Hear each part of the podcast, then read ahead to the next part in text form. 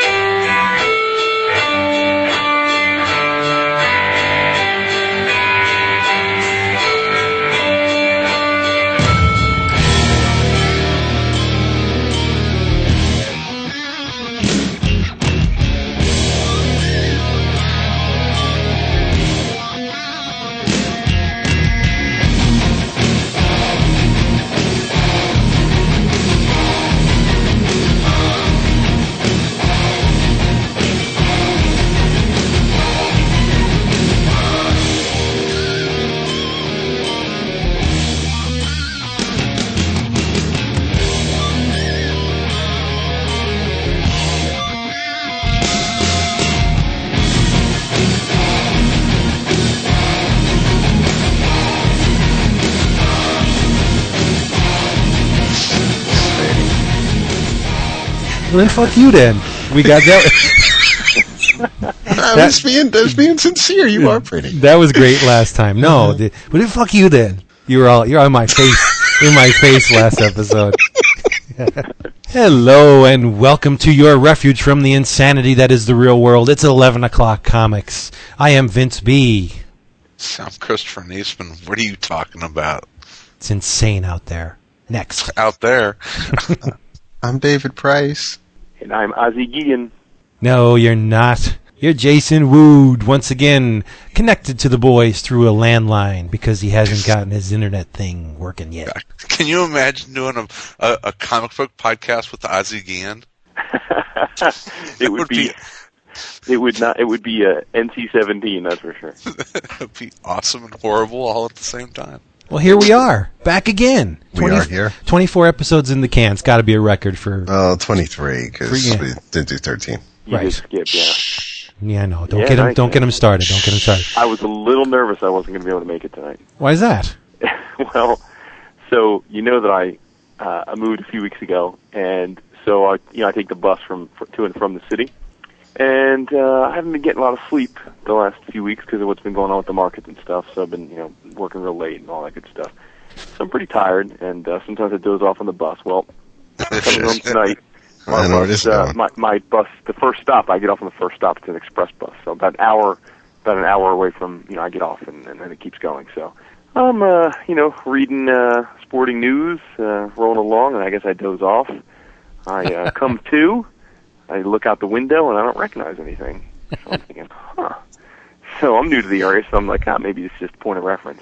All of a sudden, I see a little t- green town sign, and I realize, well, that town's about three towns past where I live. so Oh, shit. I run up to the front of the bus and say, "Hey, bus driver, uh, I take it we've driven past my stop." And he's like, "Yeah, yeah, yeah, of course, yeah, we're past it." I said, "All right, well, just uh, go ahead and drop me off uh, at the next one." And uh, you know, so he he pulls in, drops me off at the stop. It's it's now I live in my, I live in central New Jersey, so it's but it's up in the in the the wooded areas. So it, my town is kind of a little bit suburban, but then you go much further north and it's pretty much boony. Yeah, exactly.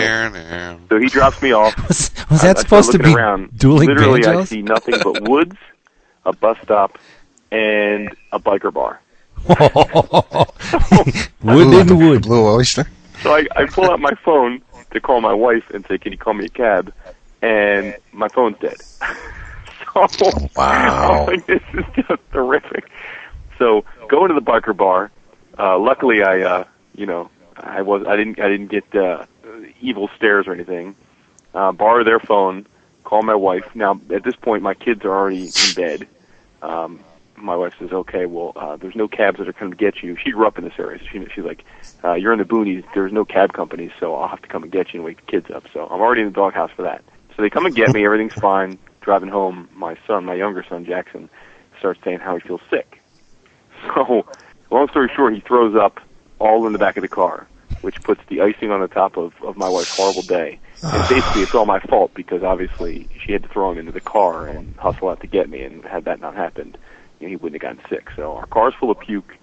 You know, the kids are up an hour past where they should. Got to be showered, bathed, you know, put new clothes on, and my wife's pretty much irate. So, and it's all basically because I fell asleep because I was so damn tired from not ever getting a good night's sleep. So of course I tell her, uh, yeah, so I'm doing uh, the podcast tonight, you know, and so so, so I uh, let's just say that I, I'm I'm in the dog house right now. Needless to say, Wood ain't getting none tonight, or comics, and he got to talk comics. Or tomorrow night probably. Wow, that's right. I feel for you, buddy. Shit happens, man. Yeah, yep. Well, so let's brighten things up by talking about what the hell we're drinking, because there's a reason for doing that, right, Chris? We like to drink. I'm sorry. I'm sleepy. Oh, Um, That's right. Did, uh, did it ever occur to you that if the hosts are sleepy, the listeners will get sleepy? Ah, true indeed. So- there you go. That's- iPods are clicking off. um, yeah. Uh, well, go, Vince, go ahead. What what what are you drinking this week? Pass. Oh, jeez. oh my god. Y- Yuengling pass. The hits, the hits keep coming. All right, M- Mr. Price, what are you drinking? Please tell me it's not Yuengling log- Lager. I, I won't tell you that because I don't like lying to you. It's a uh, it's a whiskey sour. Oh, Oh, very there you go. Very nice. What kind of whiskey? JD. Hey, it's it's okay. what's in the house, man. It's it's Uh, Once, once we'll one one of these days we'll get rid of that that that Tennessee stuff and We and can- get we can- we- real whiskey. we can blame my grandfather. I you know I he was a Jack Daniels man, and it just kind of uh, kind of Guy- stuck. guy- so, Guys like Mike Norton drink Jack Daniels. You need to get rid. but then of that I'm in stuff. I'm in pretty good company, man. Hell yeah! I was just gonna say that. All right, Mr. Wood, how about you? Uh, I'm drinking. We need to come up with a name for this. Uh, I'm thinking Smooth Operator, but uh, I've had it before, but it's been a while. I'm drinking Stoli Vanil, vanilla flavored Stoli, uh, with my the love of my life, otherwise known as Diet Dr Pepper. Maybe we'll call it a, a sleepy bus stop. I love it. and. And uh, in my drink this week, which you can uh, you can find the recipe at, uh, at iFanboy if I, if I finish writing the article, which I'm kind of kind of finishing off here. Um, at, uh, iFanboy each week, my uh, comic shots article matches uh, booze with uh, comics, as you get a uh, drink recommendation and a comic book recommendation that are thematically tied together. And this week, I had to uh, to call in a pinch hitter, and uh, I didn't come up with this week's drink, but uh, but our friend uh, Tim Rackrich, the Freaky Tiki, did, and uh, he uh, suggests a flaming mo, which uh, I'm not having tonight because I don't know if our homeowners uh, insurance covers uh, drinks that you light on fire. So I'm actually having a, a bourbon in RC, but uh, a flaming mo is uh, pineapple juice, uh, coconut rum, peach vodka, and uh, and you basically light all that stuff on fire and. Um, um, yeah, it's a big flaming drink. Wow. Which he sent me a picture, and uh, yeah, it look it looks awesome, and it, and it sounds delicious. So a flaming mo is is this week's uh, comic shop. Is am I supposed to uh, guess that there's some homoerotic connotations to that name of that drink? No, I'm just No. thinking like flaming mo, homo. Maybe. All right, that's that's always what I took it as. You know, you're drinking a flaming homo. Yeah. sense. Sorry. we've already we've already been accused on AC of being a homophobes. Oh, you know, like speaking of AC, what's uh-huh. what's up with your, your buddy Salazar, Mister Geoforce, with the with the Brion name? Brian Salazar. Oh, is is that like something a new thing he's doing now? I think he's changing his name. Like legally going to change yeah, his name. I, I wouldn't doubt it. It's like, so is that the only A being changed? Because, I mean, is what Brian Solozar? I, I don't know if he'll You know, continue just- the O's into the last name. he tells me he's he's never liked the spelling of his name, the the I A N version. Uh, he doesn't be, want to be a, a Y A N, but uh, he's always liked the the I O spelling of Brian. So yeah, he's uh, it's it's. I, I, I had to chuckle, but you know it's it's It's his life, right? personal. It's a, it's a personal thing. Yeah. So I'm like, all right, go for it. Yeah. And and I basically kind of found out. Um, I got an email from him, and it's like his email name changed to to the I O spelling. So yeah, it's Good. Cool. So I changed mine. Uh, Chris is now spe- spelled uh, K R I S. Cool. That's Nice, nice. like Christopherson. The- I like the, it. the- well, yeah, I was gonna. All right. Well, we'll stick with the masculine side then. Tom's going to put two M's at the end of his name. With an H. T-O-M-M. Yeah. Yeah, he, he's spelled T H O M now. Oh, cool. Well, I will forever uh, call Mr. Salazar Geoforce now. He is Geoforce to me. nice. That's okay because I just call him Sal. So Exclamation not point. changing. That's not changing. So what are we reading, people? What, We're what are- getting right into things. Damn. That, well, no. Be, you know what? Thank you for reminding me. Before we get into things, David has something he would like to tell you all about, and it hinges very closely to our forum.bullpenbulletinspodcast.com, our, our wonderful forum where you can see Mr. Braxton's ever-changing, meta-malleable It, Zeet- it better be ever his, changing. his Zeitgeist Street Dude avatar, which is really cool. Zeitgeist. Is that Street Dude or is that him undercover? Nah, it's a street dude. But anyway, right. you want to bring up the 11 o'clock traffic report, yes? Yes, and uh, this will also segue into something that I'm reading because uh, basically what the traffic report is all about. Cool name, by the way. Thank you. Uh, Thank the, Renee uh, for coming up with it. smack you.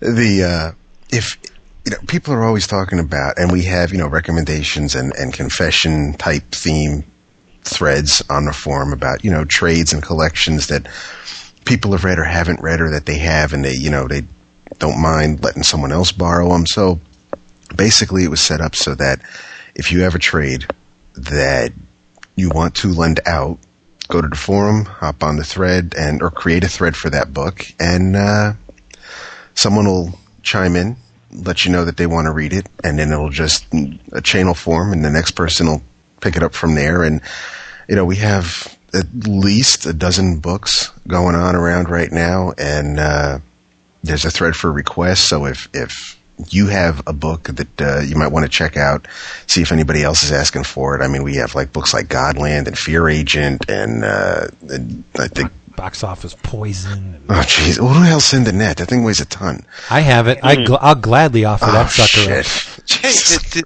did y'all see at uh, if you go to the Amazon Marketplace that there's somebody selling new versions, new copies of Box Office Poison for two bucks? That's about right. Oh wow, What? not a fan, huh? I en- I enjoyed it. I, I did, but I don't think it's all that.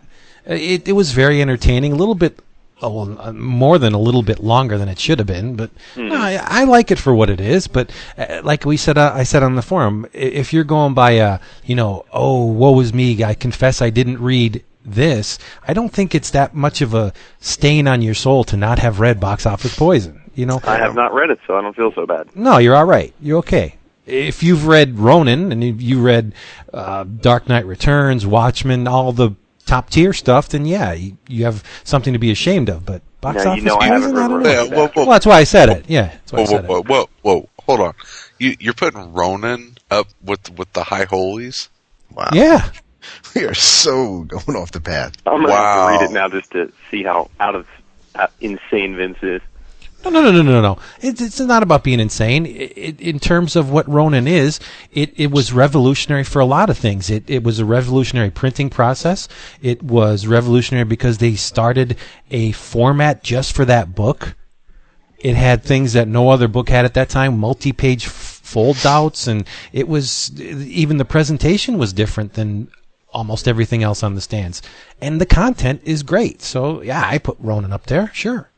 And not tied into anything else going on with DC at the time. I mean, it's not Right. wasn't wasn't tied to a Warner Brothers char- creation or character. It's Frank Miller's love letter to the European way of doing comics. It's what it is. Yes, I, I guess at the time uh, important, but uh, eh, I, I don't think it's held up extraordinarily well. Ooh, It's it's one of his like lesser known works. I mean, when someone says Frank Miller, they say For Sin City, they say Daredevil, they say oh, that's not for a reason.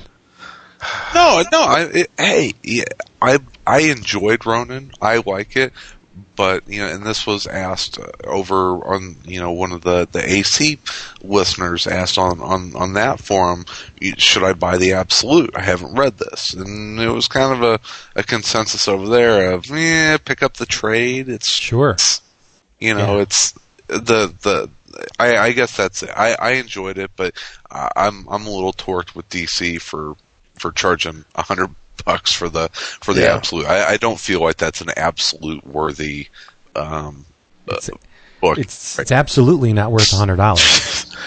Anyway, Yeah. Sorry, there David. were, uh, that's okay. Uh, there are a hell of a lot more than a dozen. I mean, I'm just looking over the threads now, and uh, essential silver, essential silver surfer Essential trade paperback. Service. Yes. Uh, Captain America Operation Rebirth by Waid and Garney, Noble Causes Volume 1, All New Atom, uh, Cool. Small Gods, Fell, Sorrow, uh, Alan Moore's Complete Wildcats, Walking Dead Volumes 1 through 3, Transmetropolitan, Nova, Scalped, Godland, uh, Animal Man, and Wow. yeah, I mean there is a ton of books that people are offering to, to lend out to uh, to read. Some people even said, "Listen, draw, doodle, sketch inside the cover, do whatever you want, make it look like it's been all over the place." Um, you know, some people really don't care where they end up. Some people want them back. Uh, some of them, you know, we have guys like like Zach Cruz, Steve Raker, uh, Chad, and uh, and there's a uh, there's a few put out there by Mr. Pat Loika who I actually yeah I know he uh, I participated in in one of his uh, offerings and I started reading the uh, Gotham Central trade the first one. Can't go wrong with that. No, you About can't. damn time. Wow. Okay. I confess I haven't read Gotham Central. there you go. no, no, I have. I was Oh, just, okay. I was in character. You know, was That's a good one. Yeah, that sounded trying to. yeah. But uh, So, so the the name of the game is you can borrow and or keep, out. eh, depending Yeah, oh, on the yeah, person. yeah, yeah, yeah. and uh, but under most circumstances, the, the the object is to read it and pass it on to someone else. and that's has- and that's all it costs you is Right. is postage to to the next person. That's And sweet. media- So it's basically Netflix for comics. Yeah, and medium mail's pretty cheap, so Yeah. it's a it's a win win situation. Had, had you guys idea. ever? I'll have to jump in there. I missed that thread uh, this week. I guess I've been busy. It's one Yeah, of it's- the uh, it's one of the child forums. You guys ever used the the sequential swap before? There was uh, kind of kind of that that basis, but uh, you know, um, uh, one of uh, John Sokol, who who I think's a, a listener. That's right. he was a, a big uh, a big proponent of sequential uh, swap. I think this is cool for you know for all of our you know the forumites. But yeah, there's even you know a, a larger uh, loose organization, I'll call it that, that that does that kind of stuff. So it's neat. It's cool. It's like a big ass library. Yeah, G- give the gift of comics. can't go wrong with that. You betcha. Good good day for comics today. What would you get? I got a lot of stuff, but I don't want to talk about what I got. I want to hear what you guys got. W- Why don't you want to talk about what you got? Well, I will. Eventually, I will. All right. One of the things that um, I was a little bit hesitant to pick up, but based on the cover, I could not resist. And it was Supergirl number 34 with a absolutely fantastic Joshua Middleton Supergirl versus Silver Banshee cover. And Oh, is this the first issue that is penciled by Jamal Igle? Or no? Yes, it is. There you go. And you know about my love for Mr. Igle, written What's by not to love about Mr. Igle? He's a I man. know, I know. Written by Sterling Gates, another one of those names that I wish I had. Um, Now I It- don't know much about Sterling Gates. Has he done much writing? um, I don't know either, to tell you the like truth. it's a pseudonym, honestly, to me. It's a pretty cool Well, it may pseudonym. be, and so is Frank Quitely, but I presume he's been Sterling Yes. Gates through his comic career, though, right? Yeah. But Before I get into it, I have to. I people have been following David and I from the bullpen and into this podcast, and I don't think I've ever made it clear just how much I love all things Krypton. Uh, it may, Amazing Spider-Man and Fantastic Four may have been the two books that dug their hooks into me and, and fostered a lifelong love of comic books, but it is the Superman titles that are at the heart of my pull list year after year after year. I, I don't think there's ever been a time where I have not bought S- Superman. Hmm. And yet you couldn't explain to me why Superman was blue last week. Well, there are certain things you forget. Yeah, you want to forget. I have I have white hairs growing out of my chest, buddy. I'm getting old, you know. And and props to you, Vince, because there over time there seems to be this stigma where liking Superman or being a Superman fan is is considered either uncool or just you know he's the oldest longest running superhero and and he's the big blue boy scout and he's Yeah. just you know he's a big square and you know people don't really glom onto him or at least continuously or continually read his comic book month in month out because he's a hard he's a hard character to write, and a lot of times Oh, it yeah. sucks. Yes Well, you're right. The Superman titles have ebbed and flowed in quality over the years, but So, sometimes sometimes they're great, sometimes they're horrible. Right. Right now, Superman Superman comics are really good right now. kicking Yeah. major ass. But you have to ride it out. That's that's just one of the things about being a Superman fan. You you really like as uh, with if you're a Legion fan, you almost have a, an innate knowledge that the title you're reading now isn't going to last very long. The status quo of the Legion changes constantly. With Super Superman, you just know that it's going to get better in a, in a couple months or maybe a year, whatever. But the the the Superman books are home to me. I can travel all around the comic industry and have some fun over at Image and and Fantagraphics, but at the heart of my buying is always been Superman. So with that, it was very difficult for me to drop Supergirl. I left shortly after the Infinite Crisis hoo ha when they were doing the whole black Supergirl like they did with Mary Marvel in in uh, Countdown. You know, the, just the uh, the the black costume and the book seemed to be. F- Without direction, just floundering. So I didn't buy it. I, that whole Nightwing and Flamebird era of Supergirl where you didn't know what the hell was going on and I didn't want to make heads or tails out of it or even try. So I dropped it. But I'm back and holy crap, it's a concerted effort to integrate Supergirl into the the uh, the Superman mythos. And it's Jesus, don't you think it's about time? I mean, they are going completely out of their way to, to shoehorn everything about Supergirl into the regular Superman continuity. which Is Which which incarnation, which version or generation of Supergirl is this? I remember, you know, I remember Kara and and dying in Crisis, and then you know I remember Peter David writing the Gary Frank drawn Supergirl issue, which I guess was was it Prody or okay, thank you, and uh, and did she use the identity of Linda Danvers, or was this just a completely different character this is Car- Kara Zor-El. She in, was in in the current book? Yes, she was shot out at the same time as as uh, Kal.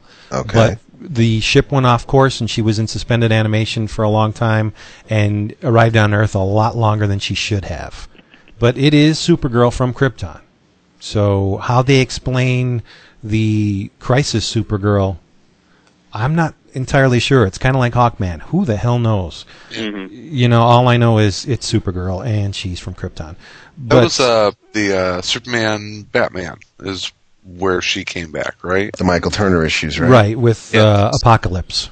Right. Okay. Yeah. Yeah, that was cool. I enjoyed Yeah, that. very good. But y- paging through the issue, right from the, the get go on the front cover, you have a Daily Planet cover with Silver Banshee. What says Superman? Aside from Lex Luthor and maybe Brainiac, Silver Banshee has been a staple of the super books for a long Oh, yeah. time, ever since He- Byrne. see, mm-hmm. Silver I gotta Banshee, be honest thi- with you, I I've think never heard of Silver Banshee. Me either. If- I'm right there with you. What? If, if she says your your real name, you're dead.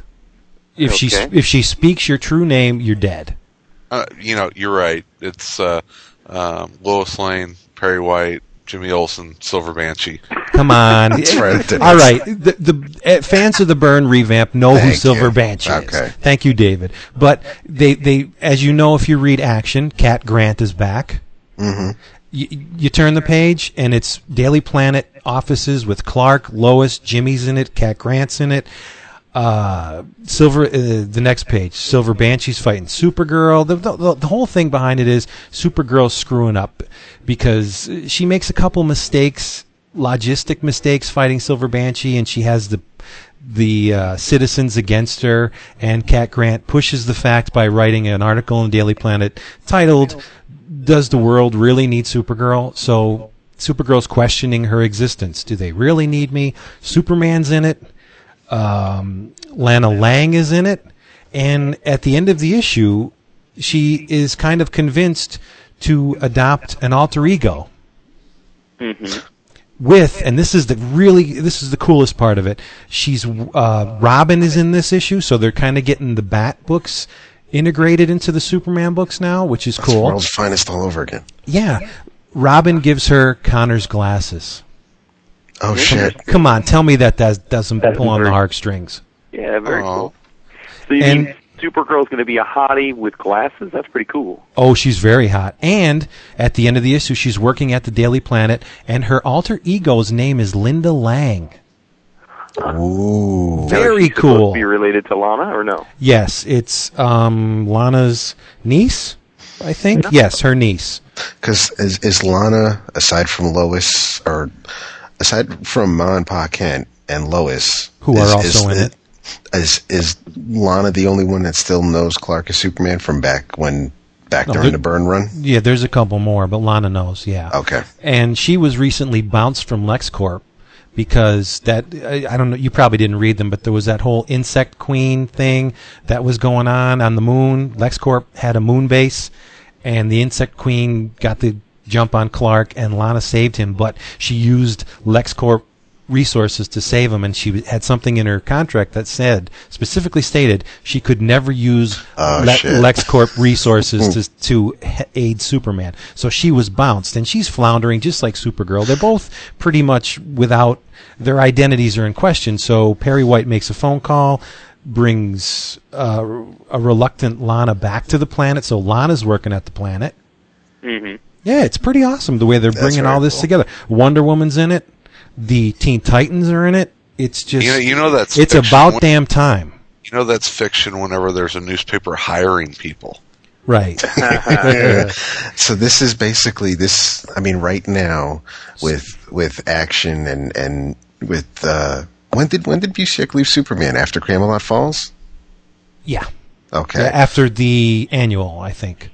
The Okay. wrap up. So, so you, so you have like Geoff Johns and James Robinson and and Sterling Gates and it's it seems like it's a really good jumping on point if you're if, if you want to get interested in the Superman family. And one of the best things, in my opinion, they're bringing back the triangles on the covers. That is cool, and and Supergirl will be a part of that. Yes. And it's almost like you're getting a Superman Weekly. It's not specifically called Superman Weekly, but if they're going to have an integrated batch of titles bearing the triangles on the front, which tells them tells you which order to read them in, it's like Superman Weekly. It's the Yeah. Superman universe And that's- every, that's- every week. That's fun as long as that stuff is loosely tied together. You know, Right. Right. You know, as long as long as it's not you know continued in Supergirl. You know, but if they you know loosely tie the the continuity together, um, it's fun that Well, way. is this all part of that new Krypton thing that's happening? Yep. Which, uh, against Chris's wishes, will probably be very closely tied continuity wise. You're going to have to read them all. Mm-hmm. I won't.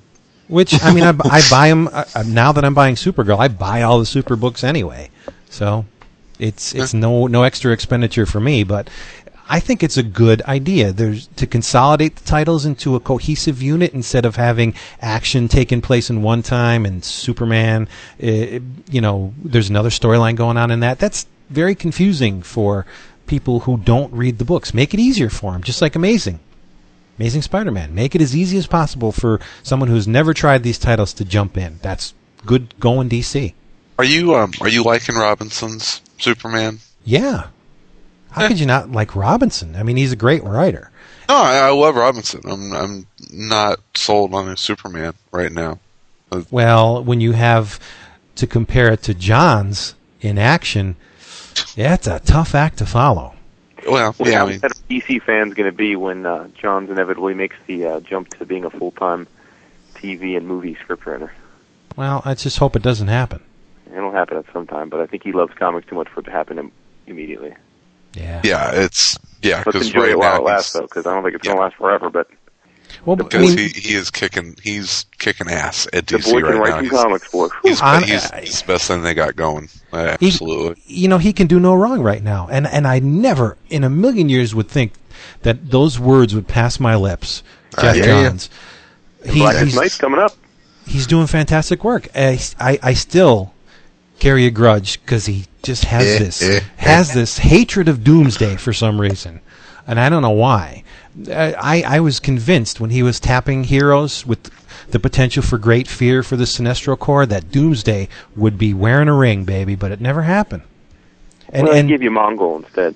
well, yeah, thanks. Uh, and to- totally, it's not even the real Mongul. Right. uh, and you know, What do totally, you, what do you mean? it's Mongul's son. Mongul's dead. Oh, see, this is um, I'm showing my DC naivete again. I didn't realize that there was Yeah. a different Mongul. But it doesn't. But it doesn't. It, it until he said that though. You didn't know. You would just know that that's Mongul, and and that's all that matters for this story. So Right, right. Yeah, exactly. I mean, I, I, I knew of Mongul conceptually, and, and I I've enjoyed the story. I, I didn't realize that it was the son of the original. Was that significant for some reason, or? I mean, well, is he has reason I need two children. He's got a, a son and a daughter. that? Mhm. And um, I bet his daughter isn't exactly winning any beauty contests. Huh? no, she's not that bad. I, I'd hit it in a, you know yeah. in a pinch. a, she's got a well, that doesn't that doesn't mean. It's talking about a low threshold. She'd break you in half, though. but uh, just to wrap it all up, kudos to DC, and I think it's a really good idea. Excellent start for Supergirl. If you haven't tried the book, do yourself a favor and pick it up. It's a very, very good read. Is this a And good it- uh, good jumping on issue? You say? Oh my God, yeah! And it's the art by Jamal is just super, really nice. Uh, he draws a smoking cat grant, even with a black eye. Has he? Uh, has he? Uh, haven't you know? I didn't read Firestorm. I'm I'm I'm behind on a lot of of the DC books. The last time, the thing that I associate him with right now is uh, is the remaining three issues of Mister Miracle from Seven Soldiers. How how has he improved in the few years since then? Um, Is I mean, is it still his style? Is there is there? Oh yeah, yeah. Okay. It's it's very much in the Firestorm vein, which is nothing to sneeze at. He draws a great Supergirl. Uh, my wish is to drop the belly costume if you want to. I hate that. Yeah, Yeah, I don't like it at all. It's it, and it and it and it, it, it makes it a. Uh, a little bit on the cheesecake side. that and it, it, it ties it, it it pins it down to a certain time. It's just it's not a timeless costume like a lot of the other characters run around Right. in and, and it's just it's it, it does. It's i don't I- Tactically, what's the point? Well that to too. to, to expose your Well, your let's your mid not get into tactical discussions of costume because a lot of costumes are pretty damn stupid. oh come on you can't you don't you don't think someone could beat up someone else with high heels and and uh yeah. but uh, yeah, it's. I'm it's just and- saying. I mean, how many how many female villains and, and heroines have we seen with giant headdresses and freaking you know? And how many? I mean, y- you know, take let's take a, a, a page out of uh, The Incredibles. You know, phenomenal. Love the movie. Uh, you know, when the when when he goes to get a new costume and she's lecturing him about you know how dangerous No capes, capes. are. Mhm. yes no Feels like capes the and five or six different villain, you know heroes all getting killed because of their capes. I mean, look, so forth. Mhm. You know, I think we have to kind of suspend disbelief when we talk about costumes and uh, whether or not they're practical and uh, She's young, and I think that costume fits her her age and her her personality. I got no problem Right. with costume. kind of like Cyclone in the JSA. Sh- Yeah, It, it fits the Cyclone, personality. She doesn't strike me as hot. She like Cyclone kind of is, I think, portrayed as as kind of a gawky teenage girl that that may be beautiful someday, but she's kind of unsure of herself and coming in her own. Whereas, Right, I've always- hence the bagginess of her costume. yeah, I've always gotten the impression that Supergirl is supposedly, you know, supposed to be kind of intentionally, almost like, you know, naughty hot, like jailbait. more, right? yeah, more Hmm, more I don't more know. more cheerleader type. Yeah, Yeah, like she's like a Buffy or like a, you know, she's like that that 16 year old that if you were in high school you'd be dying to tap, but since you're a 40 year old man reading a comic, you have to Yeah, pretend I don't. like. I don't think I'm she's all drawn that comfortable talking about It's- Supergirl like this. is she uh That's You're one of my notorious fa- for talking about underage poon, and you don't want to talk about comic underage poon. That's Not one of my- Supergirl, no. no. That's one of my favorite uh, Brave and the Bold moments. Is whenever Hal is is with her and he's like seventeen. She's seventeen. Yeah, exactly. I just think it, that's an awesome scene. So. You're right. But That was yeah, I'm, I'm, actually good. I, I was thinking about Superman, and did I wonder did it ever occur to Siegel and Shuster that the irony behind showing humanity the right way to conduct themselves comes from an alien, someone who's not even remotely human, but uh, just from his values and his his moral fortitude and just the way to live, be excellent to each other, and it's coming from an alien. There's a lot of irony in that. Well, isn't that kind of the same thing that we that that I'm hearing is portrayed in the uh, or that they portrayed in in, in Trinity, right? I mean, the, the whole idea of, of why Superman is is is American because Yeah. he's he's an alien who came to this country and embodies. The, I mean, that's what the American dream is all about, right? Coming, you know, it's basically we're we're we're an immigrant society, and and it's about you know coming here and and you know living up to your potential, and that's why Superman is quote unquote you know part of truth, justice, and the American way. So. I'm sure they they intended for that in some way, you know, even if it was subconsciously. There you go. I mean, they were. I mean, obviously they were both. You know, I think they're. I don't know if they were born here in the U.S., but, but I'm sure that you know they're. They're. If not then, then their parents are. You know, probably came over from from Europe, right? I mean, they were uh, Eastern European Jews, if I'm not mistaken. So, I Mhm. mean, hmm you know, I'm sure they So- were very sensitive Wait, they were to the. Jewish? just a little. Uh, yep, newsflash. I know. By Supergirl. All right, let's move on.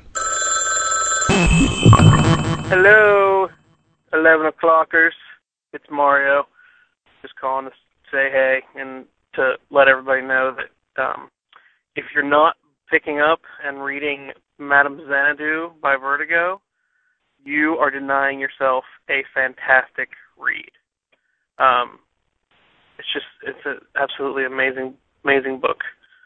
I think it could play well in the mainstream DC universe. I'm I'm a little curious as to why they did it in the Vertigo universe.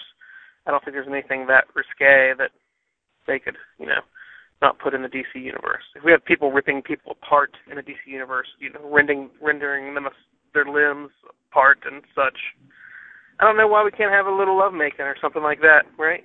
Love is better than violence. Sex is better than violence. You guys are sexy. Basically, what I'm saying is that you guys are sexy, and I don't know why anybody would want to be violent towards you um, except for if they wanted to have sex with you and you were not um, cooperating. But that's rape, and that's not right. And uh, like how you know, corporations rape the United States, not right. Let's not talk about the economy. No one likes to hear you know bad things about the economy. Would okay. Talk to you guys later. You're sexy. Bye. Unless, in case, unless anybody else wants to say anything about Supergirl or Superman. Other than that, Supergirl's hot now. Well, like I said, I'm, I'm I, I don't read Superman titles, um, but I've been very curious ever since that Johns' uh, Legion run got so much props. So I'm, I'm really, really hoping that uh, Rightfully Wild so. Pig, Yeah, Wild Pig has a bunch of these issues available for. huge Action. props. Action Comics is awesome. The Brainiac yeah. thing is just like mind-boggling how good it It's oh, it is. Yeah, it's awesome. Yeah. That's cool. All right, slide on over to David or Chris or somebody. Go for Keep it flowing, baby. I am all caught up on Madame Xanadu. Read the fourth issue today. Oh, Oh, well, that's you know that's cool that you read that because we have a phone call this episode from Mr. Mario Muscar talking And about that- Madame Xanadu. That is Oh, why really? I read it because I knew Mario was going to call. Yeah, Oh, okay, yeah, right. Has nothing to do with Mario Matt Wagner writing it. Has uh, it's uh, oh, there you go. But I'm Is there is there a magical baseball bat in it? and a foldout with a dragon. the art's pretty cool. It's the first time I've uh, I've come across Miss uh, Miss Amy Reeder Hadley. It's it's got one page. There's one page I think in the f- first or second issue, a few panels of Etrigan. Really? Yep. okay, cool. I haven't read the fourth issue yet. And she drew. No, this is in the first or second. Oh, Um, well, I don't remember there's yeah he's uh he's he's he's in the forest and uh merlin reverts him Oh, back yeah, to human form and it was a it was a really cool rendering of etrigan you couldn't you couldn't miss him you knew exactly who he was and So, so, wait fu- one second before you get caught up Mm-hmm. in this. So it's a Vertigo book. yes Is it tied into the DCU or well yeah I, maybe in the way that uh, swamp thing or Okay, okay. maybe may, maybe more like Well, swamp thing than was in it. constantine or, or hellblazer Yeah, is but gotcha. Fa- phantom stranger's been in every issue Yeah, and when they, and it, it, I think I guess I look at it like that when Zatanna was in Vertigo for a little while. She was, you know, with the, the books of magic and stuff, right? I mean, it's kind of yeah? Yeah. The first couple issues have to do with uh, the first two issues deal with uh, with her sister Morgana and and uh, and Camelot and Modred taking over or, or uh, overthrowing Arthur and, and, and taking control and so so uh, Nimue, which is her, her real name, she uh, she escapes thanks to the stranger, as that's all he's being referred to right now. But you could tell it's him because of the medallion and and the uh, He's got his bling. Yes, yeah, and the white hair and the eyes. So it's uh, and she's makes her way, and she wor- and she's now uh, a seer for uh, the Kubla Khan. So and and Marco Polo is involved, and, Wow. and yeah, it's it's it's really really cool. I am so digging it. I didn't I. I knew I was going to enjoy it, but I didn't know what to expect, and it's it's blown me away. It's it's just it's a real cool series. I definitely recommend it when the trade comes out. And it's a Vertigo book, so you know you get like six issues for ten bucks. And That's why uh, I'm waiting. Yeah. yeah, It sounds But like a retelling of of the uh, it's Madame Xanadu. it's early and and it's just it's so cool the way the the way it's drawn. It's it's not really there's some some images, especially on her, where it can be kind of manga esque with maybe the eyes. I noticed but that. yeah, but it's it's it's still it's still nicely illustrated. It's it's got nice lines. It's it's curvy. It's not uh, there's nothing heavy. There's nothing uh, there's nothing sharp in it. It's all just uh, it's it's it's a very soft drawn like it's it doesn't look like air or or any of the other Vertigo books that are, you know it's not something that that jock is ever going to draw. It's it's it's really a, a the opposite of anything that uh, that someone with a really hard line would draw. It just Yeah. looks a little different. There's an underlying innocence. Yes. Yes, yes, Okay. yes. Thank you, damn Jack. So uh, it's just um, it's it's definitely a book that I recommend. I'm digging it a lot. Fourth issue came out last week, and uh, and I'm I'm really looking forward to the fourth one. So so I mean it's they've all continued into the next one. In in the uh, in the third issue, we get a we we find out what Xanadu was doing between the second and third issue. You know how she ended up, what what happened after she left Camelot or the forest and made her way to to to to the Khan, and uh, it's just it's. I'm really digging it. Should I play Rush when I read it? We don't we don't want to get into the whole you know what Is you there- listen to when you What about read. Olivia Newton-John? I can't play anything when I read. I cannot have any music on Oh, at all when I no. I can't get- either, yeah. I get way too distracted. Yeah. Oh, I always have background noise in, and like I, I'll have a TV on, or I'll listen to my iPod or something.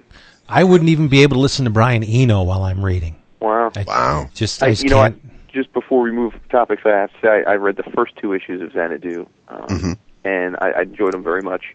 And Yeah. I had really had no expect. I mean, I didn't know anything about her. I had no expectations. I just figured give it a try. You know, I've been you know figured new Vertigo book would be kind of cool. I dig magic stuff, so I really enjoyed it too. Um, I just have one minor complaint, uh, and that is um, I have no need in my comics for geriatric love, and uh, and, and Well, that's- that only- one. Yeah, there was, and uh, and that's And I don't. I hope that's not a recurring a recurring theme because I was like, all No, right. it, it it is. You know, I can. I'll spoil that. It, there isn't. In, the- in the next, in, in all four issues, that is the only time that happens. And obviously, it's for it's for a reason. You know, she's she's using Merlin, and and you know, you know, just by Merlin wanting her anti-aging secrets, you know, he's he's he he's trying to use her, and it uh, it comes back to bite someone in the ass. But it's a um, you know, if, if as once you get past that, it's still uh, it's Oh, it's yeah, still no, I'm really cool, and it's it's not so, no, I know, and it's not something that I would ever really think that Matt Wagner would write. It's just it's What do you mean? what, what I mean is I and I and I haven't read Zorro yet, but it's um There's an Arthurian hook to almost everything Matt Wagner has written. Ar- Arthur was in. Arthur was barely in the two issues in the first two issues, so it's Well, but I'm just like- I'm just saying there are there But, there yeah. are connections to the the legend of, of King Arthur. In But this almost- isn't. But this isn't anything like Grendel.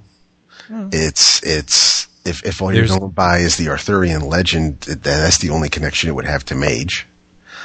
So it's just it's it's different than you know if if you're used to reading about Hunter Rose or Christine Spar or Kevin Matchstick, don't don't think you're going to read a story anything like that when you're reading this. she doesn't have a fork. No Right. fork for No forks. Right. Okay.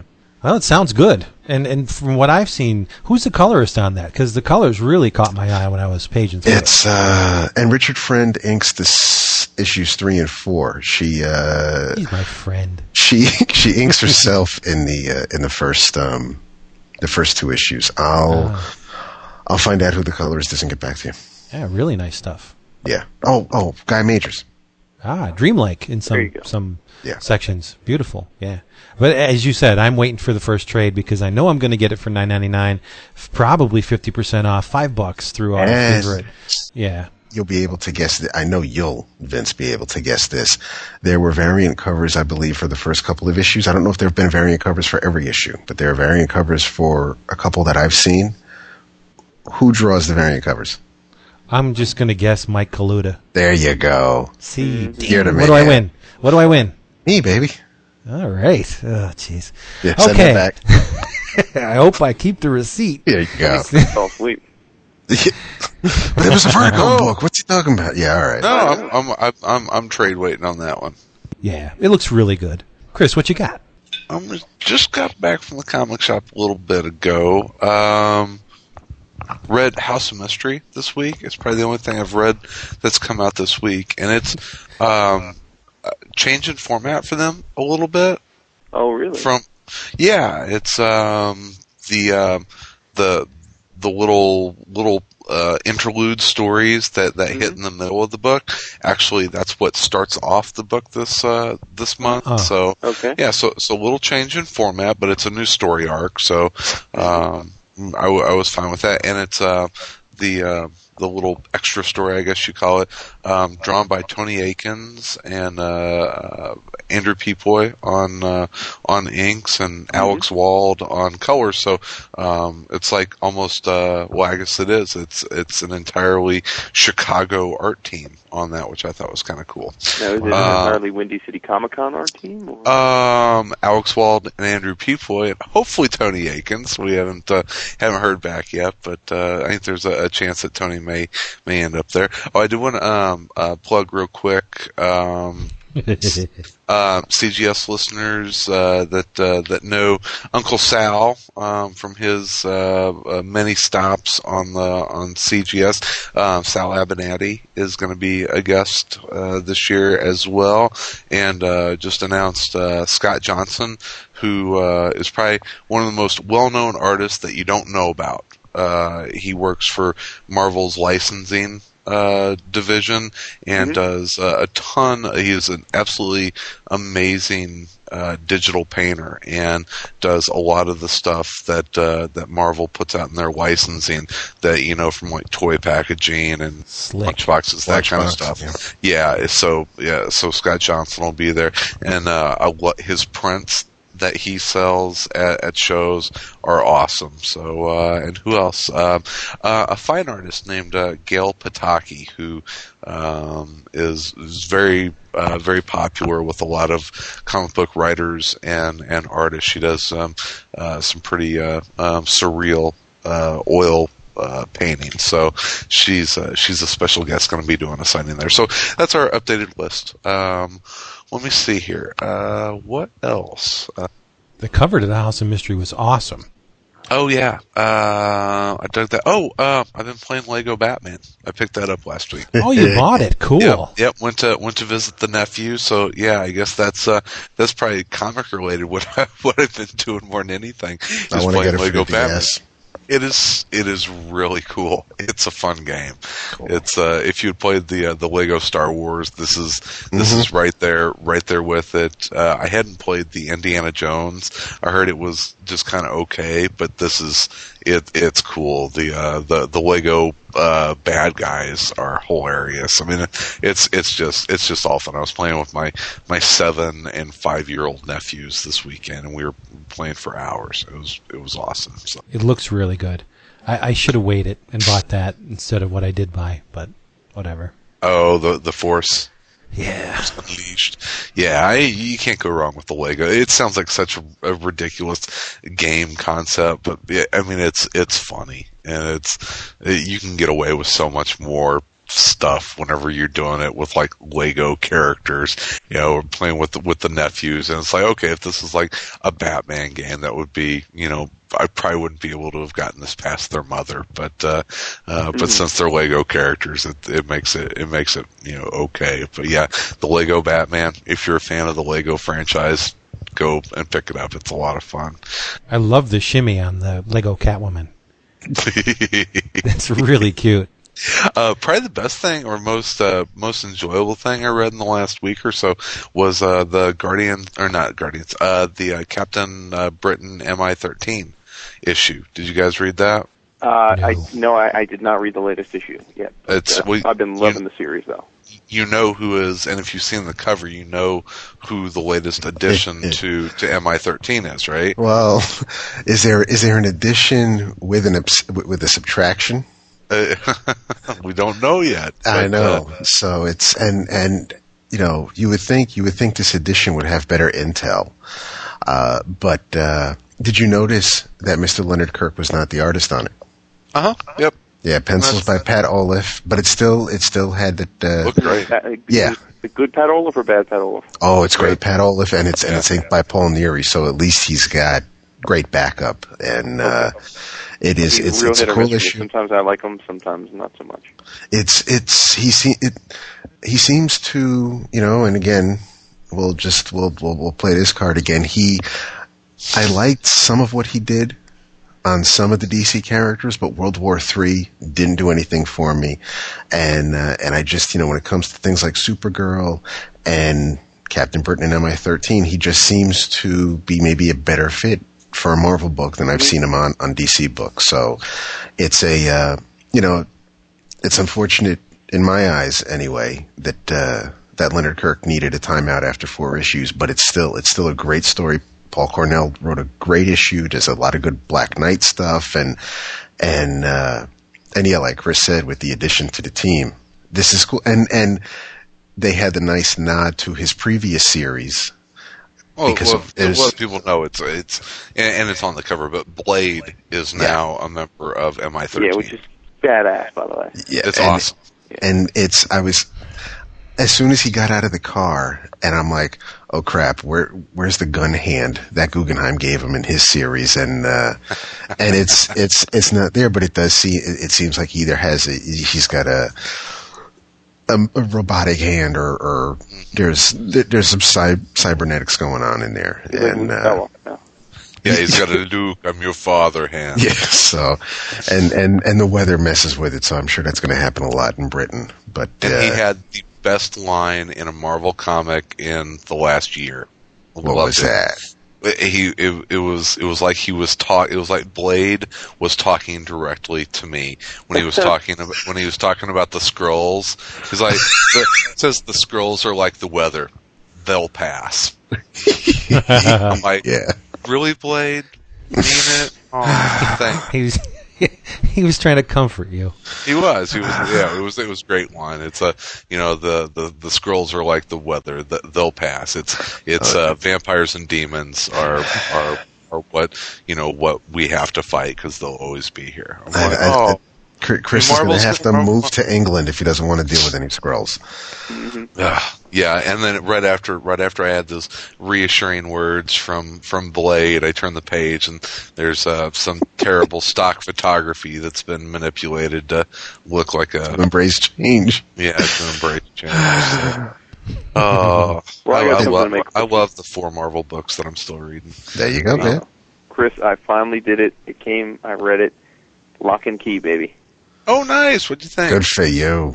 I, uh, you know what? I first of all, let me say that it was um, one of those situations where you, I mean, you, you talk about a lot of different comics, obviously, but you have been raving about this book. So Uh, um, I certainly went into it with very high expectations, which is often for me not a good idea because, um, you know, obviously then I, I, I hold it to a much higher standard than I probably would have if I just read it um, kind of randomly. So I, I went in thinking this better be really, really good, or you know, or else. Um, and then the second caveat being that I, uh, based on what little I knew of the book, uh, I it turned out to be a much different book than I expected it to be. Uh, both of those things said, I absolutely adored it. Um, I thought it was Nice. fantastic. Good. Yeah, I mean, um, it, it's uh, you know, I got it, it's so good, and, and if you haven't read it, if people haven't read it, I, th- I think you should read it. Uh, so I don't want to spoil it too much, but I will say that um, uh, I- guess I, I didn't realize it was such a a, a straight up horror book. I, I didn't. I I guess I wasn't aware of that. I kind of got the impression, I guess maybe because of the style the art and the previews, um, that it was a little bit more whimsical. Um, but it's not a whimsical book at all. I mean, No. it's a very dark book. Um, takes it takes you to some some very dark and evil places. Um, but it it was done really well. I thought each issue stood on its own, which is really impressive.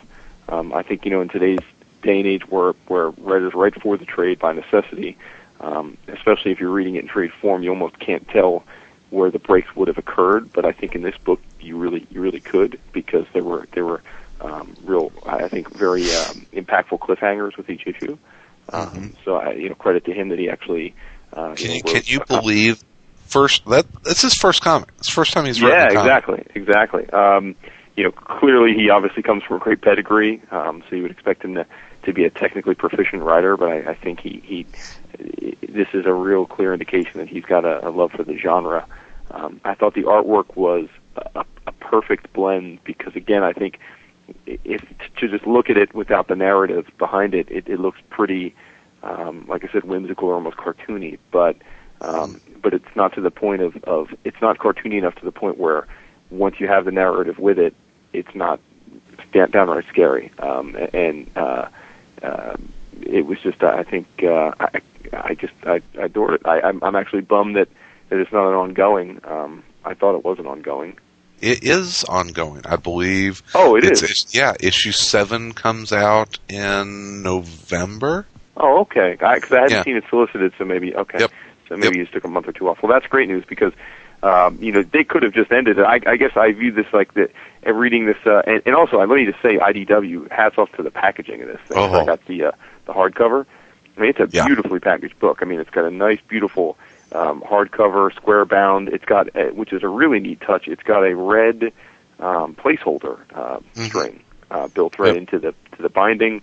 Um, really, really nice piece of work. Um, and and again, I mean, I, I would say to anyone that, that are horror fans and and you know and, and are looking for another horror title, this is right up that alley. I mean, I, I Yeah, I if you, if you're a Stephen King fan, Yeah. uh, I think it's probably pretty safe to say, hey, this is, uh, you know, if you like The Shining, Mhm. This is is probably right up your alley. and really endless possibilities, obviously, given the, the, the oh, oh, yeah. context of the. I mean, because that's the other thing I knew from some of the reviews and some of the chatter from you and a couple other people that you know that essentially it's there's this house and there's a bunch of keys and each door does a different thing. But I kind of expected that that when I read this first trade that each issue might involve a different key or a different place or a different thing, and that's not really again not to give away too much, but that's not really what happens. I mean, basically it focuses on focuses on you know one or two keys out of out of quite a few. So you know obviously that that we still have a lot more story just exploring what each, Oh, yeah. every key and door does. So And the family, and um, yeah, it's Yeah, endless, absolutely. endless, po- endless possibilities with Mhm. that. It, And now a transmission from the RAF Hey there, 11 o'clock comics listeners, and Dave, Vince, Chris, and Jason Wood, of course. If you're there, of course, if you if you're there, if he, Jason Wood is there, that's hundred points for you on your fantasy team. If you've got Jason Wood on your fantasy podcasting team. All right, this is, of course, the Raff Man of Zuranar, possessor of the Raff Radio, the legend that will stand across time. I heard on last week's 11 o'clock comics that Jason Wood did not know anything about Superman Blue, and that's fine. But then I I thought I had made it clear in my past that I am a, I, I am a huge fan of Superman Blue. Um, and you guys said to go to Tom Caters. And you know, Tom is great. He's brilliant. He's funny. He's a much better person than I am. But damn it, I know my Superman Blue. My background, again, for those of you who don't know, maybe you guys don't know, and I apologize then. The Raff Man of Zeranar does not apologize. Um, the, the my background is I started reading when I was 13 years old. That was 1997, and that's around the time of the inception of the Superman Blue storyline. All right, so let's let's think about this here. We all know I'm a very, very, very, very big Superman fan, and you know I think it's great. It shows loyalty if you followed Superman through that storyline, but it shows even more conviction to go into the Superman Blue storyline. Go, I don't know what's going on, but you know what? I'm going to stick to it, and then come out of it 12 years later still a huge Superman fan. All right, that shows how much of a Superman fan I am. Okay, but anyway, let's give you let's give you all the information you need. Let's rewind the clocks to Final Night. This is going to be spoiling everything, of course, since I'm just explaining what's going on. All right, Final Night. The sun gets reignited thanks to Hal Jordan's brave sacrifice. But when this with but when the sun's reignited, Superman doesn't initially get his powers back. Uh, he tries different things, and eventually, he does get his powers back. But they come and go, and there are certain changes to it. Like there's one issue where he starts trying to shave, you know, the heat vision reflected through the glass and, and all that. But instead of shooting heat, heat vision, he shoots a lightning bolt, which not only shaves his uh, face, he, he shaves all the hair off of his chest, which is a good moment. But ultimately, what happens is Superman is facing an evolution thanks to the different nature of the sun. Um, the supercharging of the sun has so, sort of forced the evolution of his body. He is a solar battery. Why not become a solar being? Why not become a being of pure energy? That's the next natural step in evolution, right? So the then but the okay, he doesn't have the weaknesses he used to. He's not susceptible to kryptonite, but he also can't keep his form. He has to have the containment suit to hold him, which is, you know, that funky outfit that he wore during that era, and he also doesn't have the same set of powers, which was interesting. And again, Morrison's JLA, he did a lot of great stuff with it. All right, but we had we had the Superman Blue storyline for a while, and you know we were exploring what he could do, yada yada yada. Uh, after about a year or so, there's this event called Superman Red, Superman Blue, and they had a special edition comic with 3D glasses, and I still have two of them. And what happens is Cyborg Superman makes his return to uh, destroy Superman, and what he does is he he creates this device that will absorb Superman then disperse him or destroy him. I forget exactly how it works, but all I know is there's two different set of containers, and then when he con- when he traps him, you notice in the in the book that it, it's a blue and red differentiation. You know, the one set is blue, one set's red. Of course, Superman's allies come to save the day, but not before Superman is shot out into space or something like that. I forget exactly what Cyborg Superman does. Forgive me, it's been over a decade. Um, what happens is one of the guys, one of um, Clark Kent shows up on the roof of the Daily Planet, and he goes. He has to go downstairs, and you know everything's fine. But then another Clark Kent appears in the alleyway, and in the next issue, he shows up at the Daily Planet as well. And then you get this whole thing. And essentially, what Superman Red and Superman Blue are are the they're they're they're both Superman, but one of them is sort of the calm, more rational nature of Superman. That's the blue side, and the red side's the rash, impulsive, you know, sort of more emotional side of Superman. And they stick around, and then how Superman art Superman proper returns is through an event called the Millennium Giants um, the Millennium Giants wake up every thousand years to clean the Earth. What Superman Red and Blue do is they use their energy signatures to sort of simulate that rather than have the Millennium Giants destroy our planet and kill everyone on it. So what happens is they, they just they do that, but they disperse their energies around the world. In Superman Forever, with the special lenticular cover by Alex Ross, we discover that the um, the the process of dispelling the energy caused him to recombine into what's known what we now call Superman. So it, it, was he sort of he sort of thought of it as a reward for his service. Uh, I sort of think of it as sort of well, yeah, the story ran its course. All right, so that's it for me. You know, say what you will about the Superman Blue era, but it was very experimental. It was very risky, and I applaud DC for trying that. And you know what?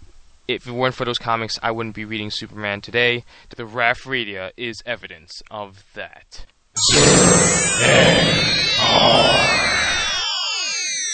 While we're on the subject of horror, I'm going to keep it going. Anybody read Dead Ahead, number one from Image? No, sir. Sitting in my box. I haven't read it yet, though. No. Oh man, a tour de force drawn by oh really drawn by one of my favorite I know. art Alex Nino. That's oh, why I bought it. Good lord, the cover alone is worth three ninety nine. I know. Well, you remember was- we were we talked about the uh, the Filipino masters uh, what a month or two ago, and that uh, Yeah. that was part and part. That was right when this book was getting solicited, so it was really well timed. Oh, I and I tried not to think about it because new Alex Nino is like Christmas in what is Yeah, it? no kidding. Yeah, September. I think I'm gonna pull that out if we hang up and go read it. I, it's it's sitting in my to read pile, and I I I just had almost forgotten it was in there, but now I'm gonna have to go pull that out. written by Clark Castillo and Mel Smith, drawn by the incomparable Alex Nino. The guy is up there with Kirby as far as innovation on the comics page. And if there was ever anyone who had the unenviable task of coloring Alex Nino, how do you go about doing that? Moose Baumann is the MVP of this book. Because Nino has a tendency to lay down heavy blacks mm. and very detailed bits of little texture and noodling and but Moose Baumann pulls it off unbelievably well. It's almost as if, they had a rapport and if they were in close contact while uh, Alex was penciling the thing and uh, intentionally left areas for Moose to color. It is gorgeous. Just uh, as with it's it's based on the sea, so there's lots of blues and and it's got zombies in it, so there's reds and the mixture of the two, the turquoises and the the just oranges and reds. It's gorgeous stuff. Um, it- it's pretty straightforward zombie tale. There's a, a group of people on board a fishing boat, a small fishing boat, and uh, while they're out uh, doing their thing, they get a report that uh, isolated incident, incidents of violence erupt uh, in certain parts of the world, which snowballs into this zombie infestation, and they're stuck out at sea. They try and get back in, and the military tells them to turn right around because anybody who's on land is getting either eaten or they're dead. So that's the whole crux of the book. These people are trying to survive on, on the sea while you know all hell breaks loose on land. So occasionally they'll come into various ports and scavenge for food and ammunition. And as far as the first issue goes, it ends with them coming into contact with something far bigger than themselves, and you don't know what's going to happen next. And it's awesome. My only complaint, and it's a fairly major downer as far as this book goes, uh, because the art is full bleed on many pages, the text had to be overlaid on top of color, on top of art, and in a lot of places, it's very hard to read. Yeah, and it's a script type lettering where you know they'll they do the old Photoshop trick where they go behind it and lighten the background a little bit to make the lettering pop, or they'll just put white if it's dark enough background. Mm-hmm. When some in some instances they put dark text on a dark background, and it almost it's almost sucked right up into the into the mm-hmm. image, and you, it's very hard to read in some spots. But it, it's kind of major in terms of doing what a comic book is supposed to do, and that's tell a story. But in terms of the art, oh, geez, you, you got to buy it. It's just amazing. And I'm reading this text piece in the back, and it uh, there's a someone drops a bomb saying that um, Nino never got a chance to draw a zombie, which I find really hard to believe. Me too. But I guess this is his first um, instance of drawing zombies. you could have fooled me. And it's it's almost absurd in some spots because the it's slapstick. The zombies are all busted apart, and there'll be a bicycle with just a leg and an arm driving after a potential victim, and there's a head with a hand underneath it, kind of like one of Bernie Wrightson's um, creations in, in Swamp Thing. It's really absurd and over the top in every respect. The gore is just gut wrenching, but it's great, and you gotta buy it. Alex Nino? Can't wait to read it. Yeah, it's it's it's very good. But in terms of story, eh, it's so far it's been done before. Sure. You can't you can't really expect some a new spin on the zombie uh, formula. But uh, so if if the way I look at it, if the art is this fantastic, that's pretty much seventy five percent of the book for me. But the story's good too. The characters are very very believable. I would hate to be in the captain's position in this story. Let me tell you, to have uh, a crew whose lives are depending on you making the right decision mm-hmm. in, in a zombie infestation, and it's real cool. The zombies swim. Lucio Fulci, take take a bow. but no, a real good book. The cover is this close to perfect.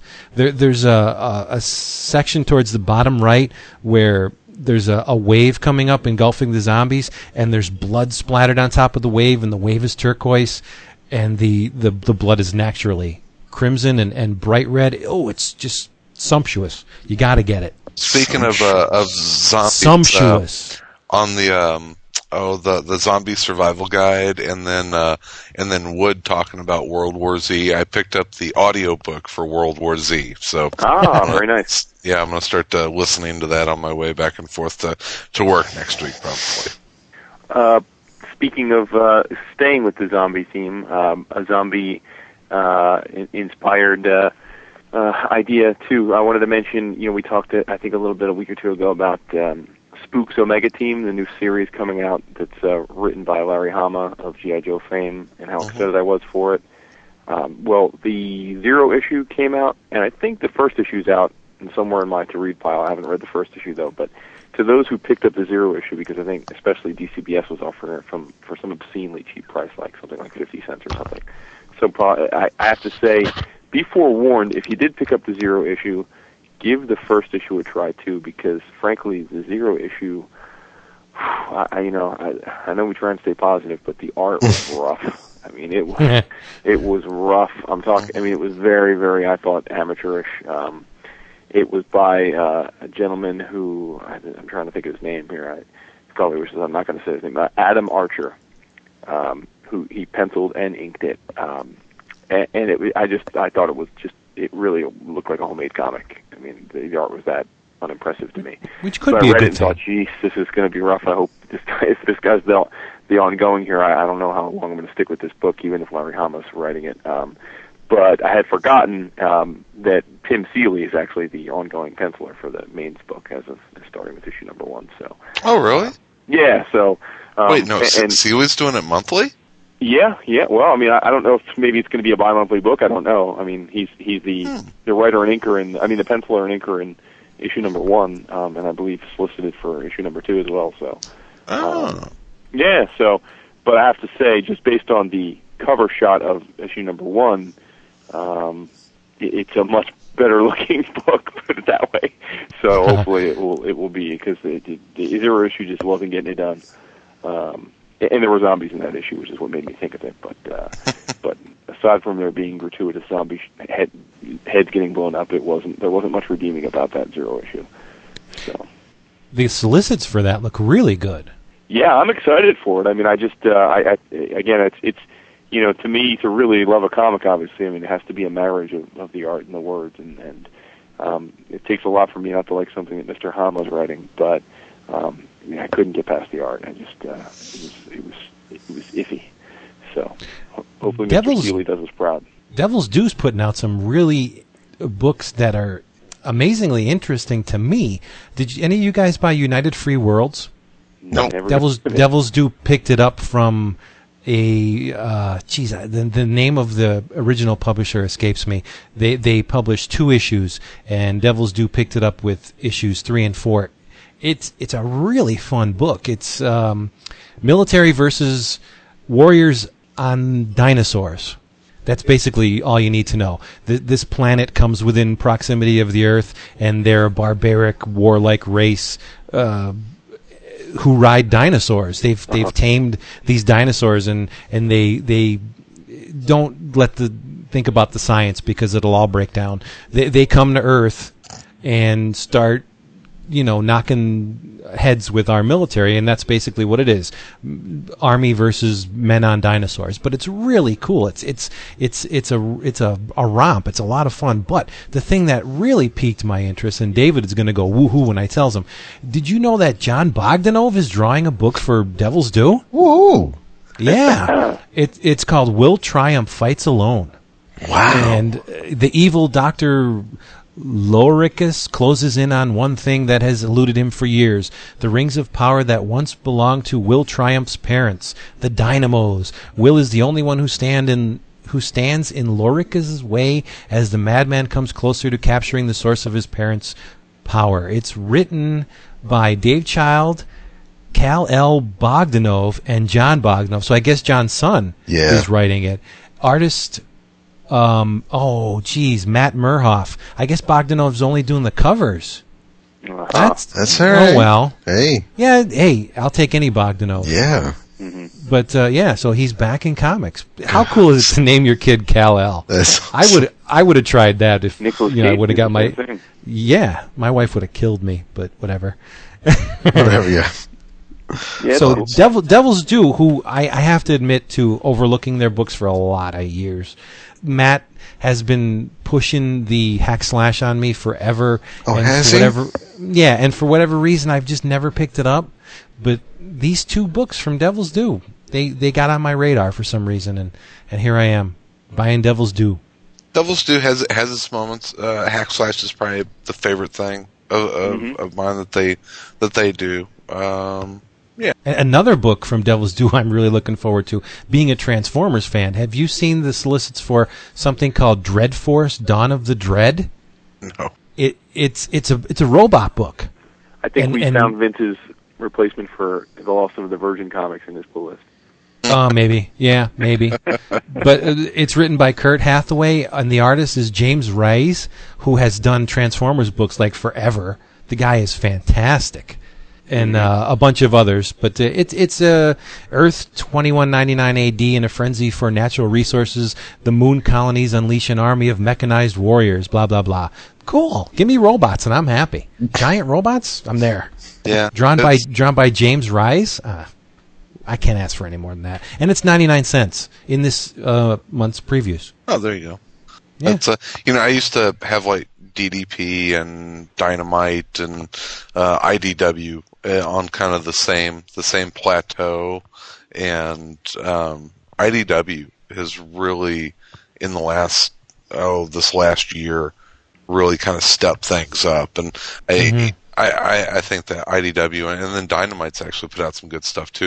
I think they're starting to separate themselves from Devil's Due. I'd like to see I'd like to see DDP kind of step things up a little bit because I, I really feel like IDW and Dynamite are are bringing their A game in some stuff right now. Come on, let's get talking here. No dead air. I didn't know there was any. Yeah, David will fill it with clicks as he clips his toenails again. How was how was cracking uh, how was cracking my knuckles clipping my toenails? Bitch. Maybe you walk on your hands. I don't know. How you guys feel about Gail Simone? You fans? Yeah, David. Most of the time, yeah, yeah. Yes. Because I uh, I was reading some Bastard. I, read, I caught up on Wonder Woman and Uh-huh. I read uh, Secret Six. How'd you like Secret Six? That was a lot of fun. Um, it's basically exactly what I wanted out of it, which was, you know, obviously Gail and Nicola Scott getting back together to do their thing, and um, you know, I, I thought I loved the um, Villains United and the Secret Six minis, and I love the uh, the Birds of Prey uh, Secret Six arc. So I think it pretty, you know, pretty interesting group of characters. So um, it was more of the same. I mean, I, I, you know, I guess I have no, really no exposure to Bane, save for. Um, he was in that uh, that recent mini where all the villains got sent off to that planet. Um, I guess, but I, I, you know, I didn't read the whole thing with him Salvation Run, Batman's yeah. back or any of that stuff. And I guess, from what I understand, that was where he kind of came to prominence. And then he appeared in a lot of things after that. That I guess a lot of people say he wasn't really portrayed, you know, the, the, as as well. Um, but I don't have any of that, so I guess I it remains to be seen whether or not I think he's, you know, a good addition to the team or not. But um, Yeah, he uh, was. yeah, he thought it was was. a lot of fun, and, and obviously, uh, I, I'm a big fan of Nicola's art. She draws some hot, some hot ladies. Oh, So, and there's plenty of that. But uh, and same thing with Wonder Woman. I mean, uh, one thing I got to say about Gail, she, uh, she, she's, she, she doesn't mind when her artists get cheesecakey. So, uh, you know, uh, Aaron Lopresti can draw some, some pretty voluptuous ladies. So. Hell yeah. My, Um, I have to say though, I mean, the uh, the Wonder Woman. I mean, I I, I thought her her um, her first arc was was pretty fun, but I this this arc I just finished was uh, I guess with Beowulf and stuff. I thought it was it was a pretty pretty you know average run. I thought I didn't find that arc to be all, all that entertaining, but. Uh, Really? See, I had the exact opposite Really? reaction to Really? it. Yeah, I was I was on the forum and I said, "Was uh, David? Did I send you a message? Did I put it on the forum?" I said, "Why didn't anyone tell me that Claw the Unconquered was in frickin' Wonder Woman?" No, you did, yeah. That's like a beacon for anyone who was reading comics in the '70s, DC anyway. Claw the Unconquered, Beowulf's in it. Uh, they could have put Iron Wolf in there, and it would have been like like a woohoo. See, That's this has no the- meaning to me. I didn't even know that Claw had been uh, uh, that he had been around before. I didn't. Oh yeah, those are seventy DC fantasy hero mainstays. Oh, okay. yeah. Well, I didn't know that, but but uh, so it was kind of lost on me. But but uh, no, I thought it was just a bit of a meandering story, frankly, and and it didn't have anywhere near the amount of the the humor that the first arc did, which which I really thought is where Gail's strong suit is, is mixing um, over the top, you know, action adventure with with some humor. So I I just didn't.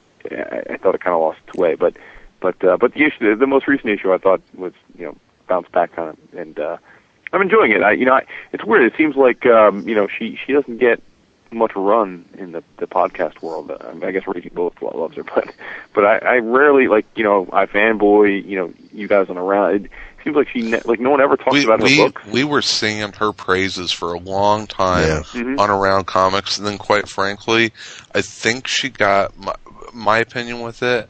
I think that she got put on too many books at once, Mhm. and When she was doing like Gen 13 and Welcome to Tranquility and Birds. and all those other yeah, ones, yeah. yeah, and and Atom and Oh right, I forgot about that. Yeah. I, she she was she was she was involved in like five books at the same Yeah. time. She's like the Yeah. female Bendis.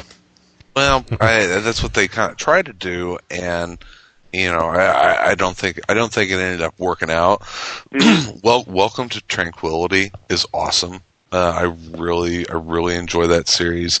Um, I, I liked a lot of her stuff on the all new Atom. I think that I- I think that she took you know Morrison's. Um, uh, beginning foundation work for that series and and had a, a very nice run on it. Uh, the Gen 13 stuff was uh, was all right. Um, yeah, I mean she she runs uh, hot and cold, hotter than hotter than cold most of the time. Um, I I think that she needs to be on books that she's that she feels passionate Yeah, I about, like that like completely, like yeah. Wonder Woman and and and whatnot. How was her uh, how was her uh, her Deadpool stuff? It, it was actually okay, but at the time, and that was the first I read of her. So at the time, it it came across to me as a little bit derivative, and I, I don't want to be unfair. I mean, I'm, I'm a fan of hers, but at the time, I think it was some of her first work that I at least I was exposed to, and um, I, it came across a little bit more like she was trying to be Joe Kelly. You know, I mean, kind of try, to keep that same vein. And I don't even know if that's a fair characterization because over the years subsequent, particularly you know on the DC side of things, it it, it now appears to me that that's also her style. You know, having again that humor. Um, You know, the the mixing in the, the sort of the avant-garde and the fourth wall, and kind of just you know with with with moments of relaxation. I get it. It's so it's not her style is actually not dissimilar to to the way Kelly wrote wrote Deadpool. Um, so I, I don't. I, my impression of her when I was reading it initially was ah, this someone else trying to do what he he did, so I'd rather have him do it. But in fairness, that's probably not a really you know that that's probably not being fair to her because that was just that's her style too. Well, I tell you what, um, Birds of Prey was very good for a very long time. Yeah, well, that's the thing. I mean, that was where I really first came to to like her. I, I read the entire her entire run pretty much in one one Mm-hmm. one fell swoop and, and loved it, which is why I, I you know I expected to and, and did enjoy Secret Six so much because again, it's uh, you know she again, like you said, Chris. I think she she loves to. There are certain characters she adores, and clearly she adores the Secret Six. Um, and uh, and I think any and it goes for any writer. I think any writer when they're writing a character or a story that they genuinely have an affinity toward, they're going to tell better stories.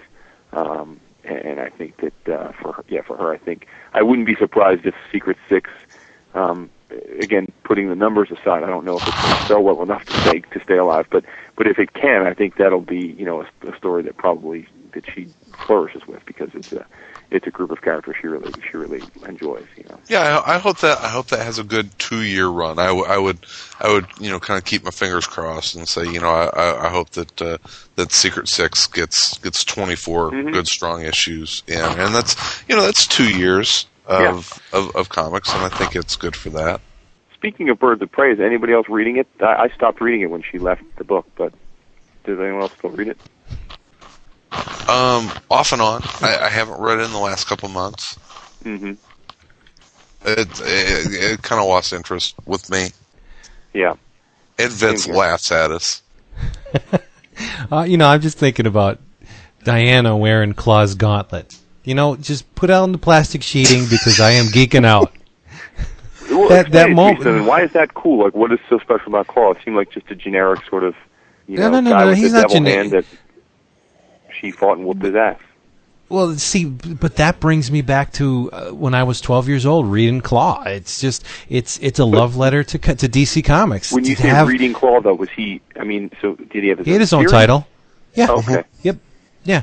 And and th- th- that's the thing that's most identifiable with that character is the gauntlet. That's Mm-hmm. that's what he is. He hides the fact that he has the demon hand with the gauntlet and just watching Diana just seeing Diana with the red gauntlet on. That's just a geek out moment. It's it's Okay. simple, Yeah, well, yes. I it's guess, you it's, it's all surface, but I was going to say, it- unfortunately, that's not a geek out moment for probably almost everybody that read that comic or didn't. well, they weren't born then, yeah. you know. So. So uh, Yeah, sucks to be old, but what are you gonna do? and and Beowulf was was great. It's every every bit of what I remembered uh, from from my my youth in in Wonder Woman. You Now Can't ask for more than that. okay. Yeah, that's a mhm, it, it. She she tapped on all the stuff from from that period, Okay. which was cool. And the art, like you said, by Aaron Lopresti, I don't think good girl art gets any better than that. If it does, it, it's probably drawn by Gary Frank. you know, it's, uh, I, I picked up uh, Aaron Lopresti's sketchbook at New York, and uh, he he can yeah, it's, it's he can draw some ladies. Oh, you're not kidding.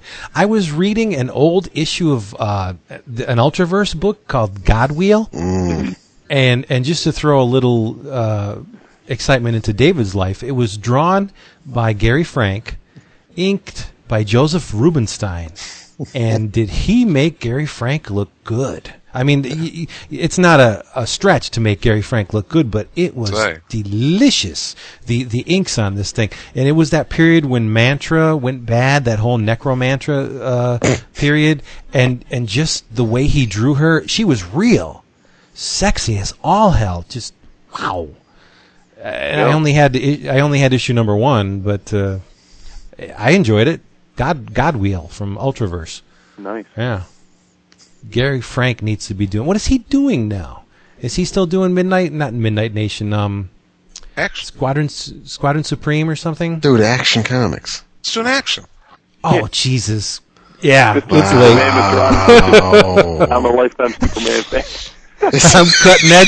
I'm cutting that shit right out. that's all right. We'll talk about it on the forum. Don't worry about it. Oh, Holy shit! Is, is, Yeah, is it's Squadron- old. Is Squadron Supreme ever coming back? By the way, It, dude, it is. It is I don't back. know. It's like they're It is four back, issues yeah. in. Volume two is four issues Yeah. in. It's written. It's written. I can't by. believe Ha- I fucked up like that. I I'm can't. sorry. It's written by Howard Chaykin shaking. and uh, drawn by uh, Marco Turini. is, are they going to continue It's- what Straczynski was doing with it? It yeah, they takes picked up right where he yes. Left off. Well, they pick up where Ultimate Power left off Right. Yeah. Exactly. because because Nick Fury Nick Fury is part of it. The Ultimate Nick Fury is part of uh, is in the book. He's not part Oh, of the team or anything, but he's he's in the Are book. you He- fucking kidding me? he, he and Not Emil to get on Braun. Bitch Fest, but you know, again, I don't know how Marvel and DC decide to do things. You know, if it's random, but to to launch a new Squadron Supreme series as a number one with Chaykin, I I I, I have to say, I mean, I I do read pretty much everything Squadron Supreme, and I did read Ultimate Power, so I was okay What- with it. But, but Wasn't dude, that I an mean, I- awesome series? yeah, but anyone that picked this up thinking, oh, I'm just going to jump on because I, re-, you know, anyone that picked this up without having read that, though, I, I got to imagine they they were absolutely completely lost because it assumes you know everything that went on in the in, in, in the prior. Oh, and then going back to the Max series, which I mean, yeah, Supreme, exactly. I mean, it, it Supreme takes a lot of Power assumptions. was awesome. Oh.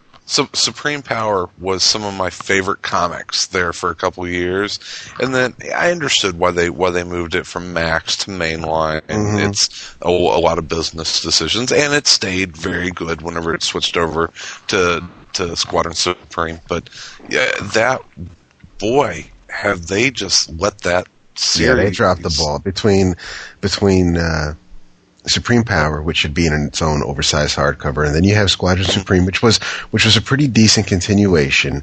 But Yeah. then, um, but bridging those two series, you had Nighthawk, which was pretty good with the with the Daniel Way writing and Oh, the Steve love, Dillon, oh, Steve Dillon art. Um, but the I love that Hyperion, the Hyperion mini by by with by JMS and, and drawn by Jurgens, and I think inks by uh, Janson. That that just should have been called a Squadron Supreme miniseries. It had it because more it, tie, it with- ties into the entire story. Right, and it had it. You know, Hyperion was there, but it's not like he was. It, it, it didn't need to be called Squadron Supreme Hyperion. So then you have the main. Now you have the new Squadron Supreme, but then you, as as you know, Guggenheim did a great job. Guggenheim's writing was better than the Gulacy artwork, but then you had the the Nighthawk versus Hyperion mini, which wasn't all that great, which brought us to Supreme Yeah, Power because well no it was it had its moments. It was it was cool seeing you know that i enjoyed seeing i, I understand the message in in the miniseries and and, uh, and i know what what guggenheim was trying to do with darfur and things like that but i enjoyed seeing the two characters interact more than i enjoyed seeing the political backdrop. Sure, Uh, but but after that, it's like things kind of stopped, and then they did the yes. the the, the because we never we don't right the, the, the whole thing with uh with what the hell redstone or whatever the, the the bad guy's name is. It's like that that fight never happened. It's, it's like all of a sudden because because Diodato when frank left Diodato was supposed to take over and that didn't happen. So now jms was like okay so they, there here's ultimate power where where you're where it's written by three different writers with awesome art by greg land and then you uh and and and, and now we have uh and now we have the second volume, which picks up what Chaykin is trying to do. You know, pick up where where that mini left off. But it's like what I- said. You're you're lost if you weren't reading. I, I love I the can- series, and they've given me absolutely no reason to go back to it and be excited about it. You wouldn't be. I confess I have never read Squadron Supreme. Even the the the original. No, I read novel? the I read I I read the Gruenwald one. Yeah. Okay. The good one. But. I, I have never read Squadron Supreme, Supreme Power, Supreme or Power. I, whatever. th- I think you like you would like you would like Supreme Power, You'd like it. Never yeah, I read think it. so. and Yeah. it's it's uh, I do like what I've seen of the Gary Frank artwork on Supreme. Was it Supreme Power? Oh it yeah, was, it's Supreme Power and the Who- first Squadron Supreme. He did like the first seven issues or something. Who's currently working on Action Comics? There you So, go. you know, Good save. stupid idiots. The, Stupid, uh, hey, it's late around here. It's That's eleven all right. o'clock comics. No, man. he's he's, I know. he's still doing Where's Midnight Nation. Jones at these days? He should be writing something.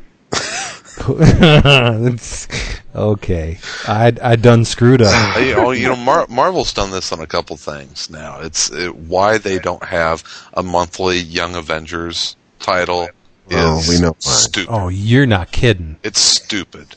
It is stupid. Well, maybe maybe if maybe they'll be smart and after whatever fallout there is from Secret Invasion, whether Heinberg is ready or not, maybe because I, I understand that oh it's Heinberg's baby, we're waiting for Allan, but come on, you have people that are have cash in hand wanting to buy new stories with these characters, and and and then you're denying them. It's like I understand he's a Well, Heinberg's friend. got that Grey's Anatomy money. He doesn't. He's not worried That's about. what I'm saying. So fuck it, just put out the goddamn book then. And it's it- that that because I read the first trade. I didn't read all twelve or thirteen issues of Young Avengers, so I still have to read the second half of the Great, story. And what and what I and what I read the first trade, I, I loved it. I think I sent it to Dave Wachter, and I, I forget what he thought of it, but it was that was especially with the Jim Cheung artwork. Forget oh, about it. Jim Cheung artist, Oh, godlike. But the this the new Squadron Supreme at least has a Fantastic Four analogy in it because you know it's it's a new universe, so you got to have these you know just like Planetary had to have the four. You got to have these uh,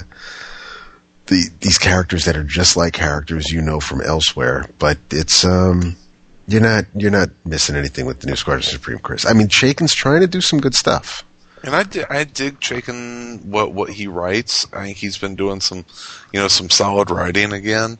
But man, just why make it hard to to to continue a series that had some had some some good story building and, and and it's I been four issues, and we've seen Blur and Nighthawk and Arcana and Emil. It's like where the, where, where the hell's the rest of the team? yeah. Four four issues and nothing's happened yet. is it a mature If- title? It's yeah. I mean, there's some scenes that uh, it's it's probably a rated T plus book. I don't think it's it's you know all ages. Definitely not all ages. I think it's I think it's T plus. They they should have just wrapped the series up when JMS was leaving it. Yeah. and Yeah. and and just you know at least put an ending point on it.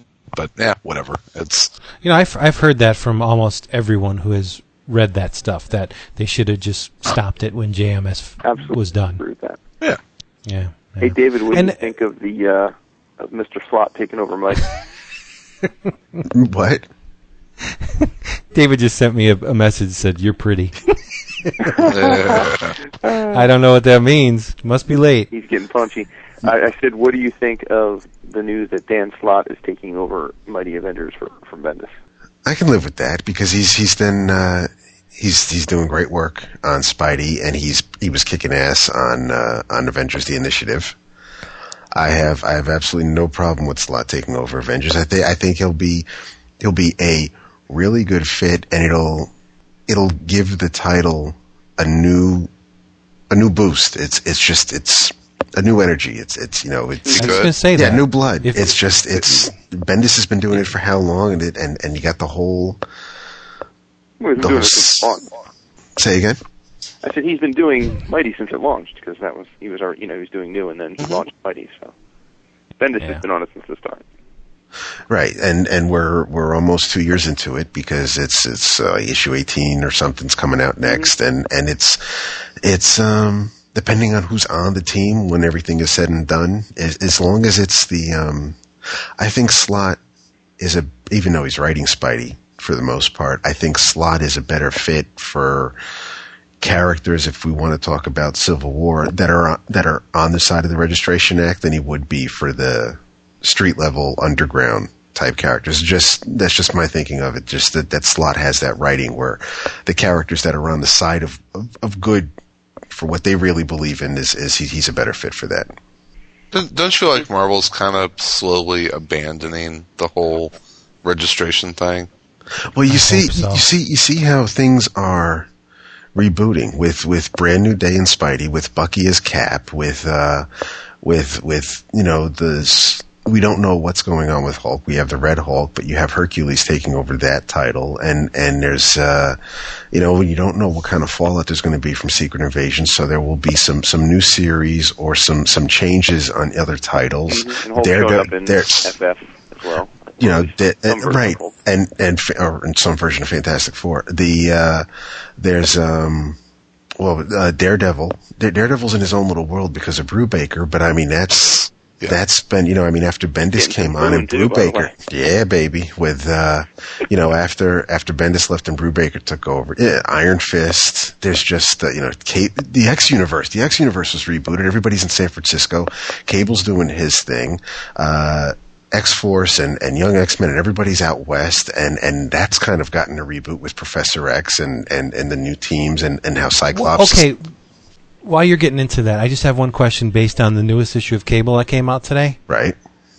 What's up with this X Force? Uh, do they have a license to kill or something? Yes. Yes. Why? Because Scott says Because it's they're time to get your hands X-Force. dirty. The new day. It's not Professor X's dream anymore. The dream is dead. It's all about survival now. Cyclops says, you know, there's there's there's so few of them that uh, that basically it's it's a war, and and they have to do what they need to do to survive. It's not, you know, this isn't giant size X Men anymore. That era's gone. This is That's right. this is if if if they want to hurt us, we have to show them that we're going to fight back. It's actually kind of cool because Scott is effectively melding Magneto and Professor X's versions of the future into his own reality, which is that we got to do what we got to do to survive now. You know, but it is about protecting the species, and pretty much every one of them has abandoned the idea that there's ever going to be peaceful coexistence. So, I mean, Superman would never it's agree to cool. I think the execution on X Force has been By Guy Frank. what's that? He said Superman I- would never do that as long as it's drawn by He'd Guy never, Frank. he, he'd never agree to that. There's Yeah. always a better way. Uh, So are are you are you liking X Force? I I could it, it it has an X in the title, so I I give a shit. But uh, is it good? Um, I I thought the first few issues. I'm not a big fan of the art. I'll be honest with you. Uh, but but well, uh, yeah, Clay, Clayton Crain was. I mean, it was. I sometimes will have a problem with Frank D'Armata's colors, like on, on Captain America, where even if Mhm. it's four o'clock in the afternoon, it looks like it's it's nighttime. But Clayton Yeah. Crain's colors on his art is just unbelievably dark. Yeah, exactly. Um, and then, so I, but I did like. I mean, the first two or three issues I thought were pretty damn sweet, in the sense that they they were setting up what could be a, have been a really pretty um, intense uh, group of villains that were coming together for the first time. That would have been I couldn't imagine how the uh, hundred and so odd mutants that were left could actually fight all these guys. But um, then it kind of went in a different direction the last few issues, and I just uh, it's a very disjoint. It's it's it's written very disjointedly, I think, um, and. Uh, uh, it's it's it's meandering. I think a lot of the you know, frankly, coming out of the Messiah complex, and a lot of people jump back on the X books with that. Um, I have to say, most of the X books the last few months have meandered from that. I mean, I I, I think a lot of them got off to interesting new directions following it, but they, most of them have not followed through. Um, Uh, the uh, X Men, you know, as far as I'm concerned, that's Chuck's books right now. Um, Uncanny is pretty much is the flagship title as far as the mutant corner goes. X Force, the new Michael Choi drawn arc is it picks up where the Crain arc ended, but it's um you haven't gotten to the there's there there still has to um, I'm hoping for something more there. It's uh you know, I think Kyle and Yost are doing something pretty cool. Especially, you know, what was cool with the with the opening arc was the whole um old X Men villains like Stryker, That's like what I was getting you at. know, To have all those yeah, guys together as part of the um, uh, what is it? The, uh, the Anti Mutant Coalition or something. yeah, but I mean, they were all taken over by what's the thing that they were taken over by? The, Oh, uh, Bastion. yeah, like the Bastion, right? That whatever his. Yeah, I mean, that was the cool thing. I mean, basically, you had all the, the the biggest mutant killers and haters of all time all coming together as part of the Magus Group. showed up. yeah. Magus, right? Yeah, Yes. that's it. But See, there you go, Wood. That's Stryker and Magus and, Mm-hmm. and Bastion. That's my Claw and, and Beowulf in the Wonder Woman. See what I mean? Sure. That's Yeah. why I, I geeked. So there we go. Gotcha. But yeah, it sounds like they're dipping into the Liefeld pool.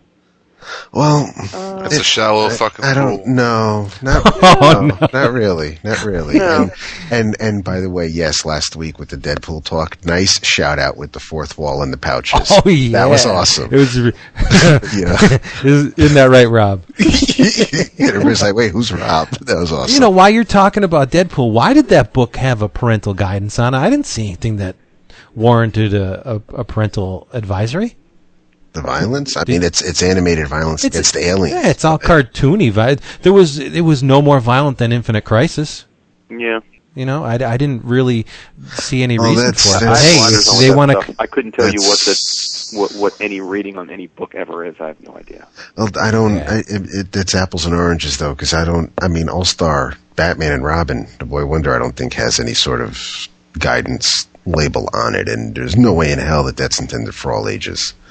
So That was the c word in it. Christ. but it's uh it's you know the the it, it looks like going back to my original thought that that that Marvel is kind of doing their own sort of reboot. You know, everything is kind of not just there's been no giant reset button press, but it looks like right now they're just making it so that it's it's becoming accessible for you know, someone who wants to try it out, or if you're tired, you know, after Civil War, if you took a break, well, then now, you know, look, Spidey's been rebooted. The uncanny, you know, the X universe is is, is doing better. its own thing. Yeah, they, thing, they've done they've done a soft reboot. So on, yeah, on- so I mean, it's and you know, of Captain America, things like that. So it's it's it's you know, just like what they'll be doing with Superman, either right now with the jumping on points, or after the whole Krypton thing. If that, you know. The status quo with that becomes some point for, for, for new readers to jump Yeah. on. But, you know, so it's we're getting to that time in, in, in our, I guess, generation, or just time for, you know, it's it's been a few years, and, and it's time to make it so that people can follow through for another eight, ten years until it gets reset again. But uh, Yeah. oh, and young, Well, it's it's also time to wrap this sucker up. oh, fine, all right. Yeah. No, go ahead. No, I was no, I was going to talk about your about closing arguments. No, no, no. It was it was uh, tying into the whole mutant talk, Young X Men by Guggenheim and uh, and whatnot. But we can get into that later because going back to a conversation Wood and I had, what the fourth or fifth episode. Where we were trying to figure out, you know, what's up with Cyclops, Yeah, and and, Uh, and you know, I I was completely wrong, and uh, and it was um, it plays into the series, you know, the sixth issue or fifth or sixth issue, whichever's currently out, and and that you know, I'm I'm digging Young X Men. It it uh, and they finally made it out west. So yeah, so the mutants are out west, and actually the uh, the thing with X Force, the big deal is uh, and and to hell with the Liefeld argument. This goes back to the uh, to the Simonson talk. Archangel's back. Indeed, he is. No kidding. Yep. hmm So that Well, I guess I guess they needed more blades in the book. They didn't have enough Yeah, with like be extreme. three. Team Gotta Ginson be, wasn't cut. it's gotta be just, uh, extreme. Well, I think the best X book is Cable by far. Mm. And you know why? Because that's the only X book I'm reading. Nah, Deadpool. Yeah, I don't. I don't consider Dex, Deadpool an X book. yeah, I wouldn't either. He, yeah. you know, I, I mean, I know, yes, he's a mutant, but he's always been um, in his own little, little stepchild. universe for me. we need a Yeah. Phantom X book. Oh Christ. We don't have Momax enough book. of them already. All right, people. Thank you for joining us on this uh, 24th episode of this little gig we call 11 O'Clock Comics, and we will see you same time next week. Right That here? sucked. Peace Oh, out. par for the course then. It's late. Yeah, it's late. Go read Gary Frank books. Yes. He's drawing action. He's, not. He's, drawing- drawing that action He's drawing thing. Incredible Hulk. He's drawing Incredible Hulk with Peter David writing it. Uh, Read read Spawn. Just don't question me. Just take my word Oh, for it. read Read Witchblade. Spawn. And Witchblade. and yes. Bruce McDuck. Nah, you're just being facetious now. Sergeant Play, play Lego Batman. All right. We will see you next week, people. Bye bye. Be be be excellent to each other. There you go. Be good. Be good. Be good.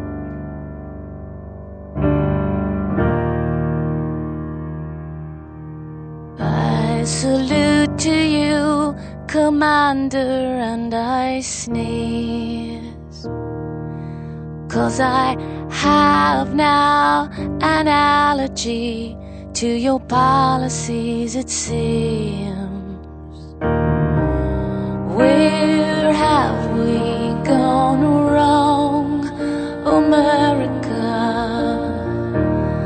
Mr. Lincoln, we can't seem to find you anywhere. Out of the millions from the deserts to the mountains, over prairies to the shores. Is this just the madness of King George, your George? Is this just the madness of King George, your George? Well, you have the whole nation on